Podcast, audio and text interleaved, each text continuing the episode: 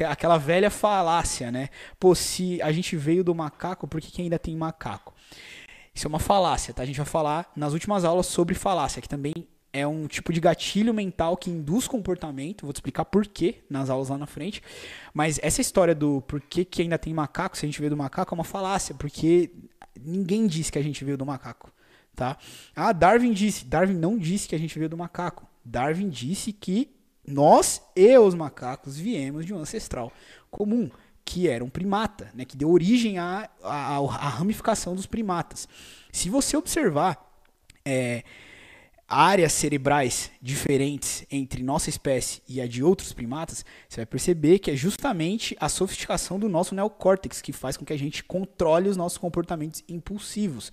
Inclusive, o caso do Thomas Gage é, corrobora com essa tese, porque ele teve uma lesão específica no córtex pré-frontal dele e o comportamento dele voltou, digamos assim, a ser semelhante, muito mais semelhante com de um primata. Então, os instintos que ele tinha através tanto do cérebro reptiliano quanto do cérebro límbico dele não não tinham, digamos que um filtro, né, que coincidentemente, olha só, vem do neocórtex. Tá entendendo a relação evolutiva do cérebro? Tá entendendo que a terceira camada exterior do cérebro dentro da, da teoria do cérebro trino, é justamente o que controla os nossos impulsos e faz com que, mesmo com vontade de fazer certas coisas, ou com aquela reação instantânea de fazer certas coisas, a gente consiga frear o comportamento animal, digamos assim.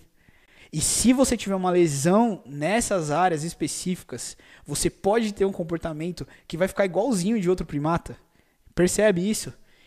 Essa aula completa está disponível na melhor plataforma de neurociências aplicadas do planeta. Se você quiser conhecer, acesse o site matosacademy.com ou me segue no Instagram, arroba